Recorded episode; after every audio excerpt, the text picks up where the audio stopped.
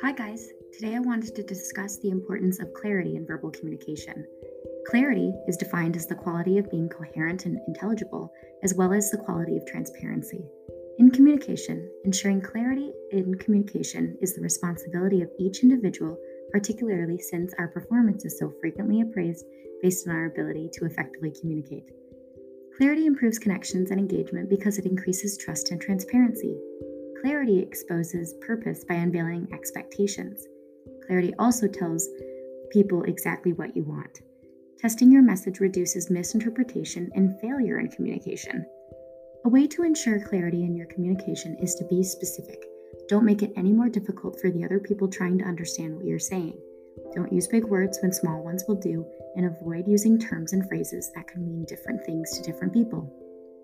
Remember, in communication, ensuring clarity in communication is the responsibility of each individual, particularly since our performance is so frequently appraised based on our ability to effectively communicate. Think about this the next time you are communicating with someone.